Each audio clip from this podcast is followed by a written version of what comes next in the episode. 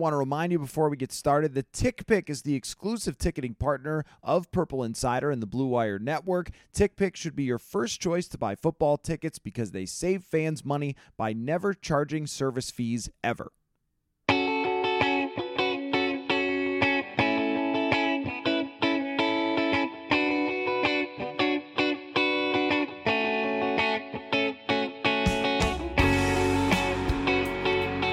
Welcome to another episode of Purple Insider. Matthew Coller here, and joining me on the show from Pro Football Focus is Ben Lindsay. What's up, Ben? How are you? I'm doing well. We got we got some some games action in on Sunday to break down the tape this week, so can't complain too much. How are you doing? I'm doing okay, Ben. We have to reflect on the fact that my old show was the first show that you ever appeared on as a pro football focus analyst. So I'm glad that we could get back together. Now I see you're going on national shows. You were on Sports Map Radio, so your your star is rising, and I'm proud of you, Ben. I appreciate it. I appreciate you giving me my my first shot there uh, a couple years ago. Yeah, for sure. So let's talk about offensive line play around the NFL because that's what everyone in Minnesota is thinking about this morning. Uh, and and a comment that Mike Zimmer made that I thought was really interesting about how the Vikings are not built to win the way that they would have had to win against the Cincinnati Bengals. And I look around the league and I understand that score effects play into this with the number of passes that teams have to throw. But I see Tampa Bay throws 50 times, Dallas throws over 50 times. They're in a tight game. Last night, the Raiders are throwing a ton with Derek Carr. And I don't think that there's only one way to win in the NFL, and that's by throwing 50 times. But I think we also have to ask when a head coach says we're not built to win in a game where we have to come from behind, where we have to throw, where we can't stay ahead. I, I guess the question is why is your quarterback paid that much then? And why haven't you figured out a solution to being able to to win in those circumstances? Because we've witnessed this problem time and time again. So I wonder what your feeling was watching this week where we've seen even, I think, the gas pushed down even harder on pass first offenses. Yeah, and I, I think it, it really brings into light that you have to be able to pass from every situation. If you're if you're only able to pass when things are going your way, when defenses don't know whether you're going to run or pass, when you're able to to run a heavy dose of play action, um, it, you're going to find yourself in situations where where you can't compete with the best teams in the league because you're going to have to to come back at times. Um, you're going to have to be able to pass out of out of spread formations when defense knows that you're going to pass, and I think it that just sort of brought to light that fact. Um, and I think that's what Zimmer was talking about. So I was playing around with some numbers last night and I discovered that the Vikings on second or third down in either short or medium, Kirk Cousins since 2019 has a 130 quarterback rating, which is higher than Mahomes, Brady, Wilson, Dak Prescott, better than all those guys in that situation because they're able to run play action and take shots downfield.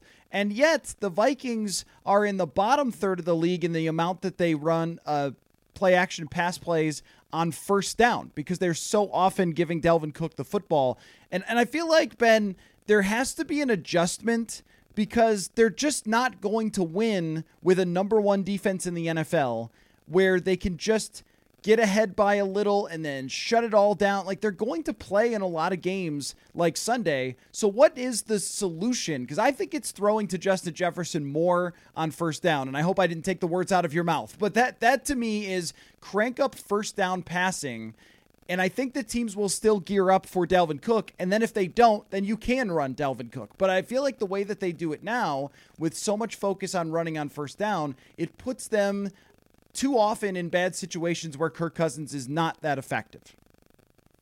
Yeah, I think that's that's absolutely correct. And it's you don't even have you can still run play action on first down. You can still take those shots on first down. Uh, a lot of the numbers point to the idea that that you don't necessarily have to set it up with the run.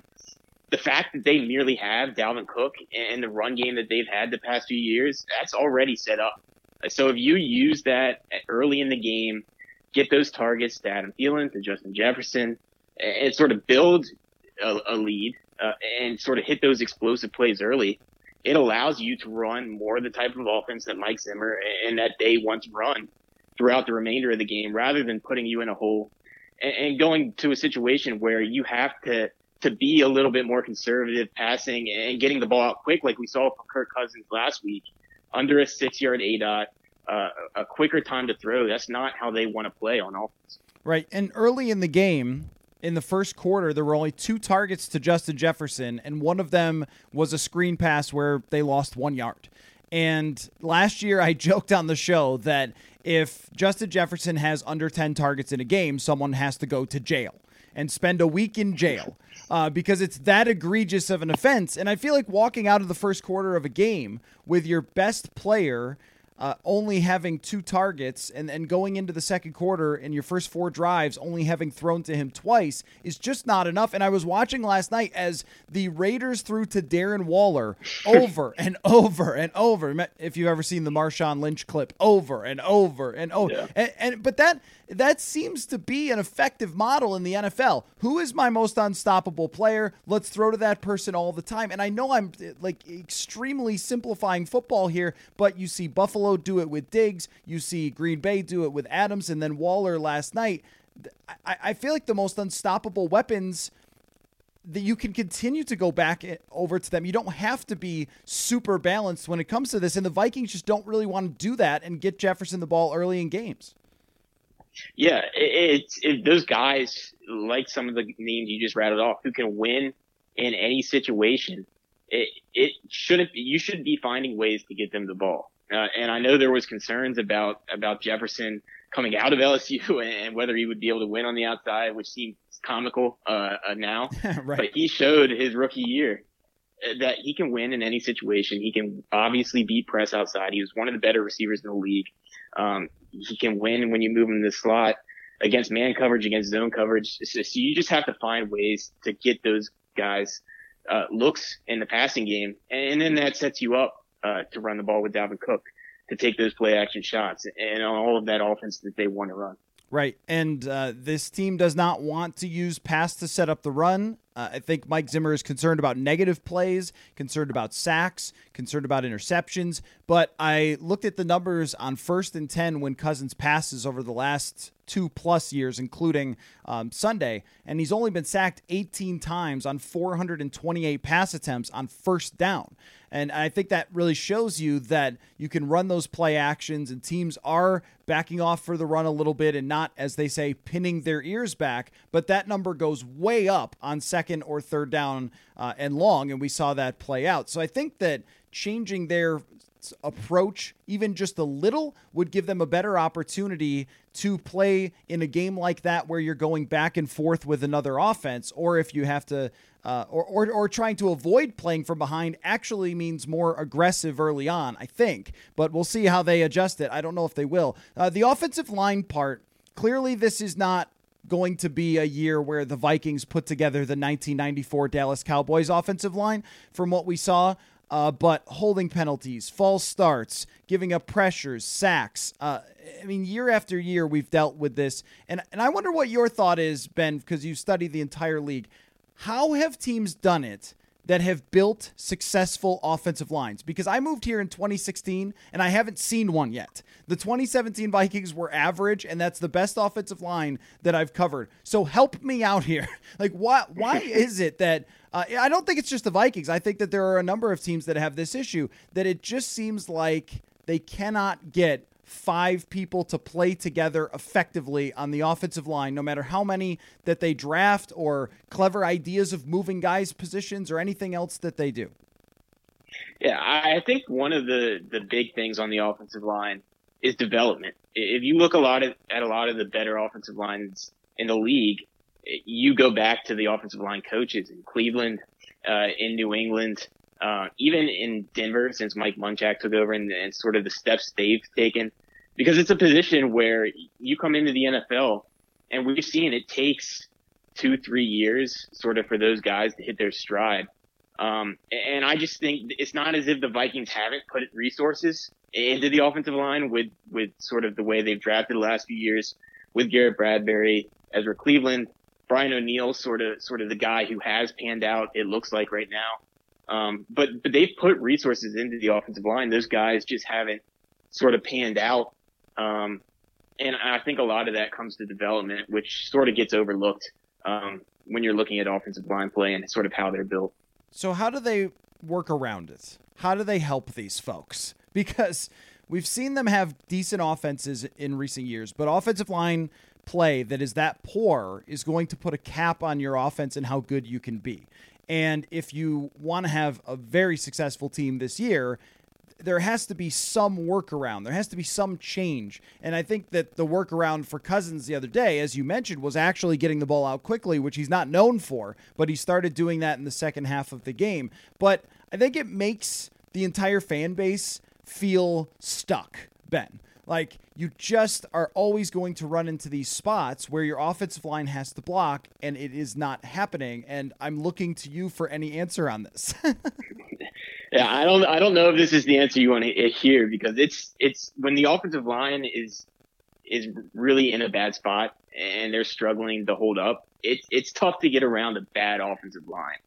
Uh, you can do it sort of like what they tried to do a little bit yesterday or Sunday um, get the ball out quickly, uh, sort of short, quick throws. That's what we saw the Steelers do last year to an extreme um, to try to get around some of their offensive line issues. Um, but that limits you offensively in, in, sort of the plays you can run. You're less explosive as an offense. It's also what we saw the Bears try to do a little bit on Sunday night with Andy Dalton. It, it, you just sort of lack that that downfield element you can also use heavy play action, which is sort of the route that Minnesota has has trended the last few years to slow down pass rushes and lean on the run game as they have. Um, but obviously, like we just talked about a little bit before, you're still going to have situations where you can't you can't be in those those scenarios. You have to just drop back, and the offensive line has to hold up. Uh, so so it's a tough spot to be in when you can't rely on those guys uh, to, to sort of hold their blocks on street dropbacks. See, my thought in doing this show is always trying to look for answers, Ben, and this one has eluded me and them for so long. But, uh, you know, I think that the answer might be they just have to pray. They have to look up to the sky and say, football gods, develop these linemen. Because, that, well, they drafted Christian Darrisaw. He hasn't gotten on the field yet. But I think what we saw from week one solidified the idea that Christian Darrisaw will play this year, that Rashod Hill cannot play left tackle for 17 games. And that Wyatt Davis, they drafted in the third round. If it doesn't work out with Oli Udoh at right guard, they're going to have to play Wyatt Davis. And so there's a possibility that this could improve throughout the season if either Udoh develops as he goes along because he's never played guard before, or if Wyatt Davis is ready to go, or if Christian Darrisaw is ready to go. But you know, Ezra Cleveland had a very tough debut. He was a guy drafted to be a left tackle. They've moved him to two different guard spots, and I think there's a little bit of um, maybe outsmarting themselves when it comes to the offensive line. Uh, but let me let me get off that because we could spend all day um, just you know breaking down the history of how they have never been able to put together the offensive line. You mentioned the Chicago Bears. There's another team that I just was in disbelief over the way they handled their offensive line after drafting a quarterback. Let's draft a second rounder. Hopefully he starts. Oh no, he's not going to start because he's hurt.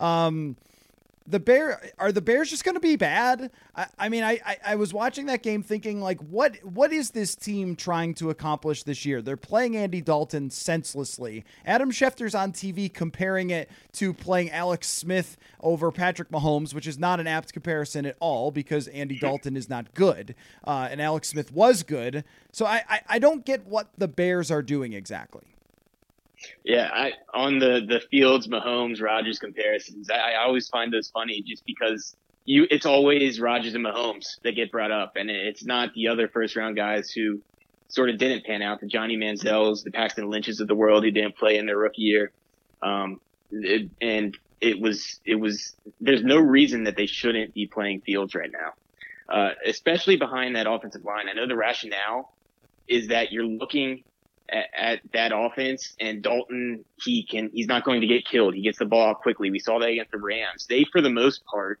limited the pressure on Dalton just by the fact that he was getting the ball out in two seconds, um, five yards downfield.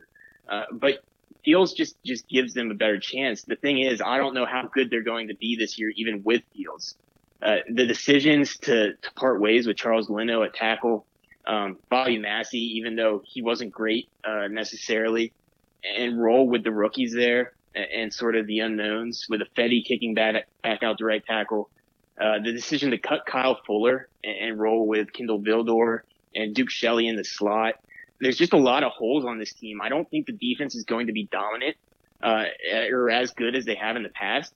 And it's just difficult to see this offense being explosive at all. Um, so I, I don't think the Bears are going to be all that competitive. Folks, Minnesota football is back, and there's no need to exhaust yourself searching all over the internet for Minnesota football tickets anymore because TickPick, that's T I C K, PICK is the original no fee ticket site and the only one you'll ever need to go for NFL tickets. TickPick got rid of all those awful service fees like the other ticket sites charge, which lets them guarantee the best prices of all of their NFL tickets. Don't believe it? If you can find better prices for the same seats on another ticket site, TickPick will give you 110% of the difference on your purchase price. We've got quite a slate of home games in downtown Minneapolis, including revenge game for Cleveland when they return to Minnesota, and plenty more. Visit tickpick.com slash insider today and use the promo code insider to save $10 on your first order for Minnesota football tickets. Fans are going back to stadiums, so you have to be ready with the best Minnesota football gear. That's why you have to check out SotaStick. I saw a ton of SotaStick gear around training camp. I expect to see it in the stadium as well. There's so many cool designs on hats, t shirts, and hoodies for the fall weather, including the John Randle design that is extremely cool. There's also the Straight Cash Homie Randy Moss homage, Can't Stop the Thielen hats, and a personal favorite, the old video game designs The Tecmo fans fans will appreciate. Check it all out at sotastick.com. That is S O T A S T I C K.com. Everything is screen printed here in Minnesota, and I can tell you that the shirts are comfortable and they last because half of my closet is now SotaStick at this point. Again, that's sotastick.com, Minnesota sports inspired goods, and keep your eye out for our SotaStick giveaways. I, I really also feel like teams that rest on their defense and think, oh, well, we lost one piece, but we've still got these other really great pieces Akiem Hicks, Khalil Mack, and so forth. It always kind of happens that it becomes uh, porous eventually. And that, that's what happened to the Vikings, where they had all these pieces from 2017, but in 2018, 2019, it drifted a little, drifted a little. And then in 2020, it was like you still have Harrison Smith and Eric Kendricks, but there are just way too many players that you've tried to plug in where good players used to be. And all of a sudden, I just looked at the Bears defense and thought, who's scary outside of their two or three really good players there? Yeah, the the defense it, it's sort of the aura of the Bears defense and, and how they've been in the past. But we saw in the preseason they it was their first string defense essentially. They were just getting picked apart by Mitchell Trubisky in Buffalo, uh, and, and that second team offense. And I think the Rams showed it again um, that that you can beat this defense for big plays. Uh, the secondary is is really a, a concern in my opinion. Um, so I, I wouldn't be all that shocked um, if they really have a rough year, especially if they're going to rely on their defense and sort of a conservative offense. Yeah, I'm putting week four, week five for when we see Justin Fields, um, because if they lose a couple of games in a row, they're putting themselves way back in the race, and there's really no point. And so you have the Lions who are rebuilding and had a fun game against San Francisco, but I think that's who they're going to be this year. And so it essentially comes down to the Vikings and how much Aaron Rodgers really wants it this year, right? I mean, I saw today someone saying, and of course it's like hot take season, but uh, why not just bench Rodgers for Jordan Love because Rodgers doesn't look like he wants to play? And um, I'm sure Vikings fans laughed hysterically at that take. It's one game, but it was a really bad game. And there's another point to be made too about Rodgers' offensive line last year being really, really good, losing some pieces, uh, losing his center who's excellent to Los Angeles in free agency. I, wonder what you think of terms of like how much reaction there should be to how badly the Packers lost to the Saints.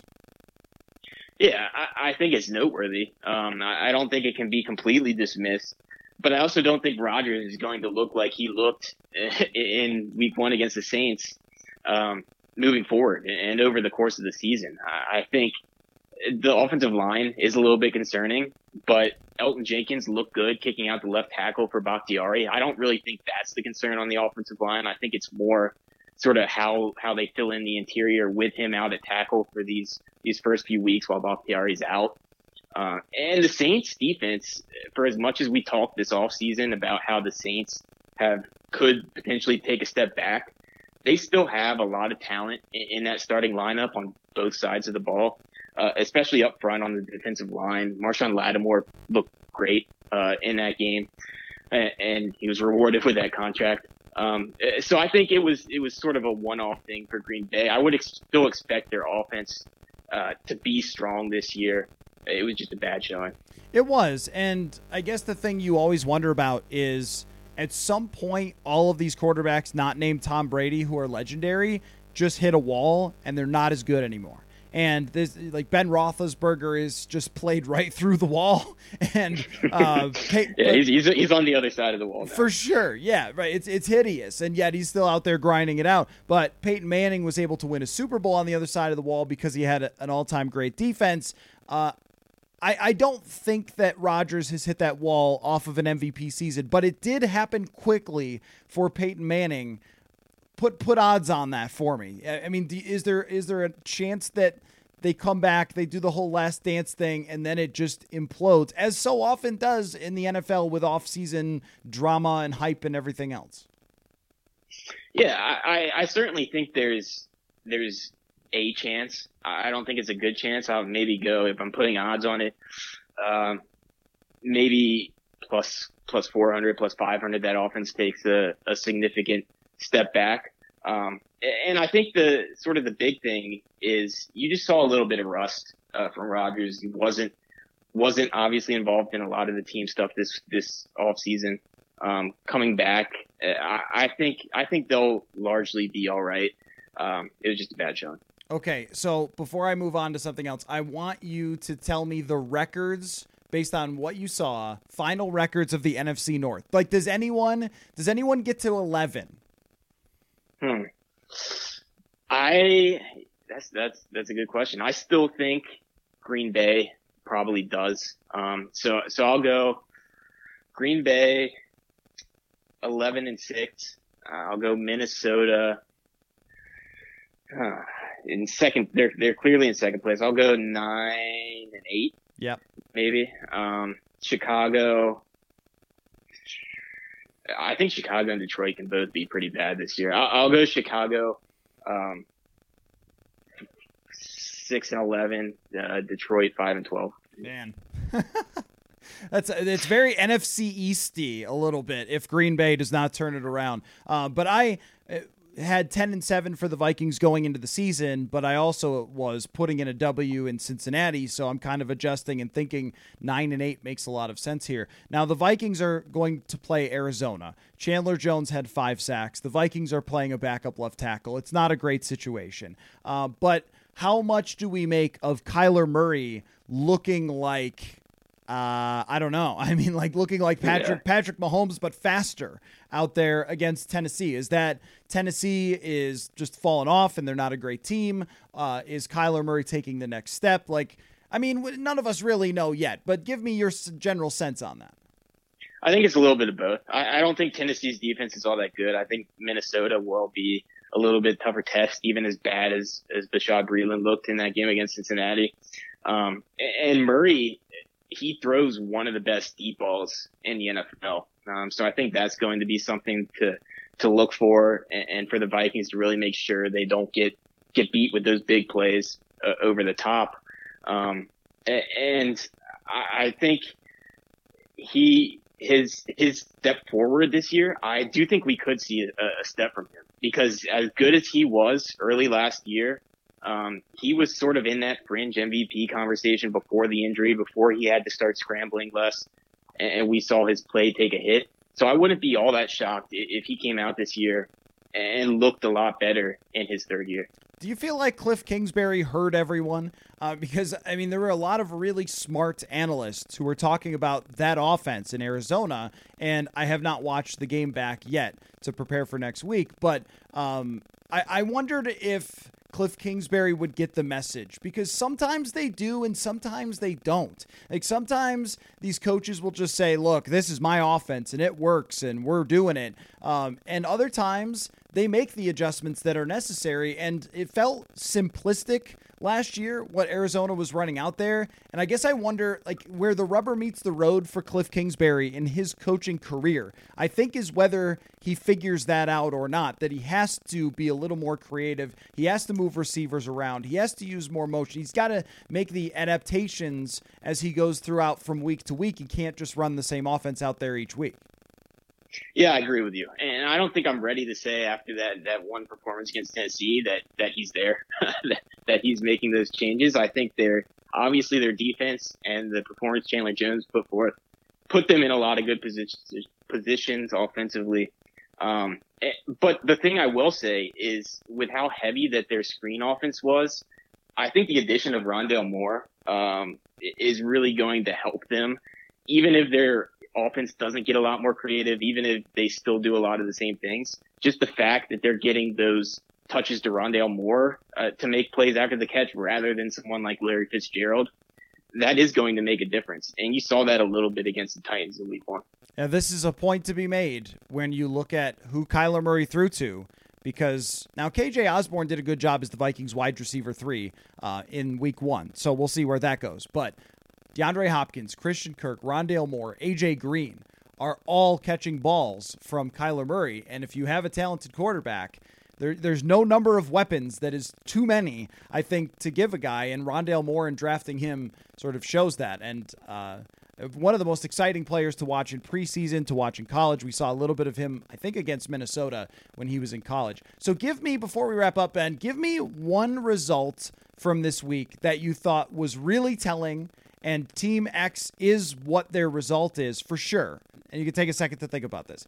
And then give me one where you're like, no, no, no, that's definitely not who they are. And, and don't use Green Bay because we already talked about that. So that's definitely not who they are. And that'll be different as you go forward. Yeah, I, I think the one result that, that kind of impressed me and I think is is sustainable is Los Angeles and how that off the Chargers um, and how that offense looked against a good Washington defense. Justin Herbert was only pressured, I want to say, on six of his dropbacks, and he dropped back to pass a lot in that game. Rashawn Slater looked really good against Chase Young again, uh, and one of the best defensive lines in football. Um, I, I think even with some of the talk about how Herbert's play under pressure might regress, how he might take a step back, I also just think the natural progression from year one to year two in an off season where he entered the year as the starting quarterback. Um, they build up the offensive line around him. He has weapons to work with in the passing game, that new offense with Joe Lombardi. I was impressed with them, and, and I think they are going to be a contender, um, at least in the wild card picture in the AFC.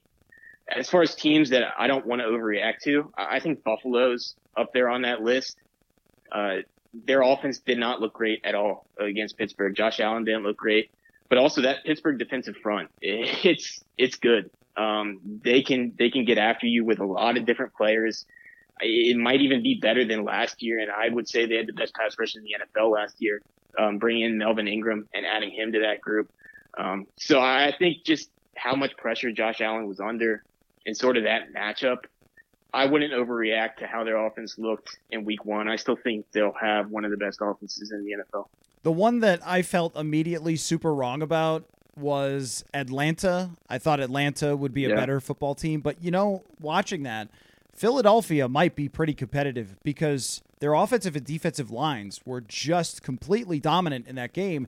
And Jalen Hurts, if he's got a good offensive line, can make some throws. And drafting uh, DeVonta Smith was huge for them. I mean, it's that one might be telling, I think, that Philadelphia yeah. could be more competitive than we thought, especially with the division. Ryan Fitzpatrick's already hurt. The Giants are who we thought they were bad. And, uh, you know, Dallas is still flawed. So that one actually might be telling on both sides of that one. Um, yeah, they're they're all, just the the mismatch on the offensive and defensive lines against Atlanta. Atlanta has real concerns uh, in terms of defensive line and getting pressure, in terms of the offensive line and how they're going to hold up so I think that was a little bit of a perfect storm of, of strength matching up on on weakness. Yeah, the other one for me is um, I think Cleveland is that team who can play that close with Kansas City. So I, I think that is who they are, and an, an impressive showing in a loss for Cleveland to battle Kansas City the way that they did. So, um, well, Ben, football is off. We spent so long uh, talking about what was going to happen. We finally have results, and it's very exciting. Everyone, you should go follow Ben uh, at PFF underscore Linsley, L I N S E Y, is where they can find you. And great to get back together with you, man. I hope we can do it again soon. Yeah, thank you for having me on. It was a, it was a great time.